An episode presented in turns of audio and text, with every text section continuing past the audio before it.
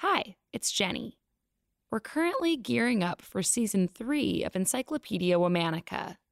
In the meantime, we're mixing things up, bringing back some of our favorite episodes in many week longish themes.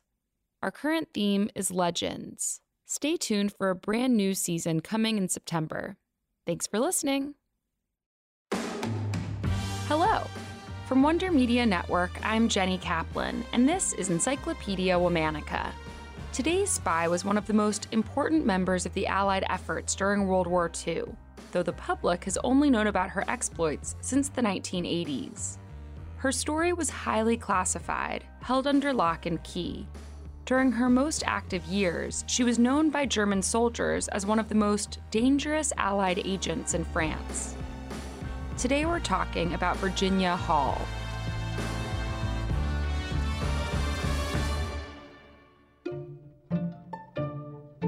Virginia was born on April 6, 1906, to a wealthy family in Baltimore, Maryland. As a young woman, she was raised to stay within her social circle. But Virginia had other plans. Stories of wild exploits followed her from a young age. Some accounts allege she once wore a bracelet to school, made of live snakes.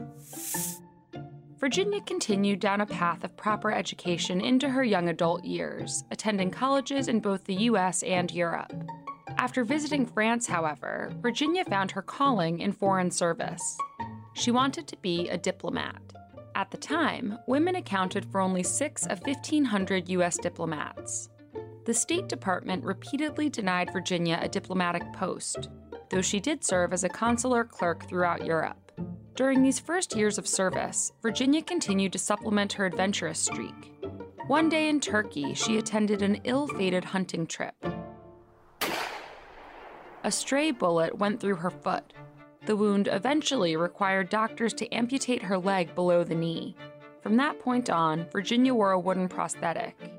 Though later on, Virginia's prosthetic would become a signature part of her legacy, her injury made her ineligible for a diplomatic post. As a result, she resigned from the State Department in 1939. Though Virginia's initial career seemed derailed, she soon found herself in the midst of one of the biggest intelligence movements in history. Virginia was in Paris when World War II broke out.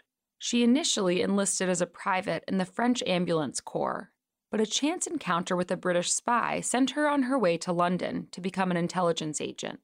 Virginia started out as a code clerk for the U.S. Defense Attaché Office, but soon joined the ranks of the British Special Operations Executive, or SOE for short. She became an official special agent in April of 1941. Around that time in her career, Virginia's exploits went under highly classified lock and key, while working covertly, Virginia also became a legend of spy lore, and as such, some of the stories about her work took on somewhat of a mythical touch. Virginia was stationed in occupied France, disguised as a reporter for the New York Post in order to glean information from members of the French resistance. She set up routes of information by befriending French sex workers who heard classified intelligence from German soldiers.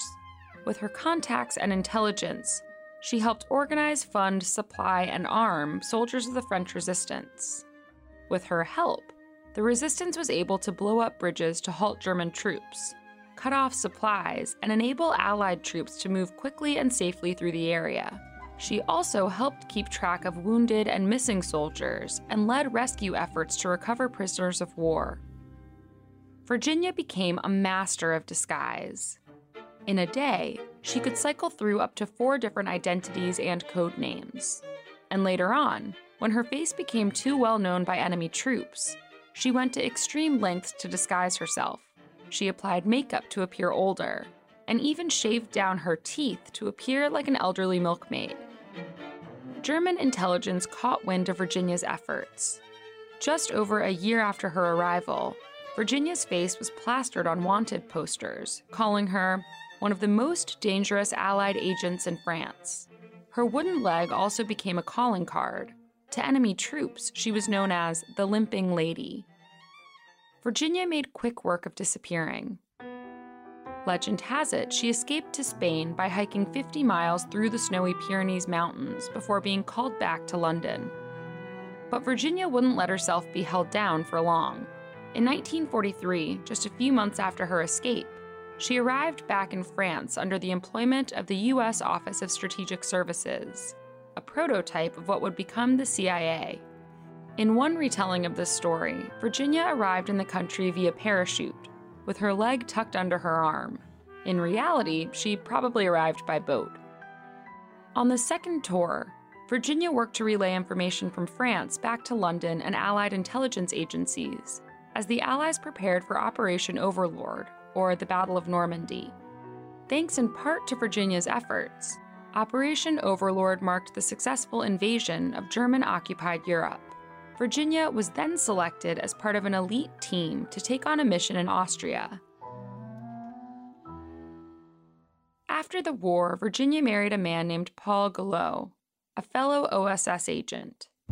She joined the Central Intelligence Group, which would later become the CIA, and worked there until her mandatory retirement in 1966 at the age of 60. Virginia died on July 14, 1982. She was 76 years old. Today, Virginia is recognized as one of the most important spies in history. In 1945, she became the only female civilian awarded a Distinguished Service Cross during the war. That was the only award she received in her lifetime, but the lack of credit was by choice. 24 years after her death, Virginia was posthumously bestowed with the Royal Warrant, giving her membership in the Order of the British Empire. The decree had been signed by King George all the way back in 1943. At the time, she had declined the honor out of worry it would blow her cover. All month, we're talking about spies. For more on why we're doing what we're doing, check out our newsletter, Womannica Weekly. Follow us on Facebook and Instagram at Encyclopedia Womannica. Special thanks to Liz Kaplan, my favorite sister and co creator. Talk to you tomorrow.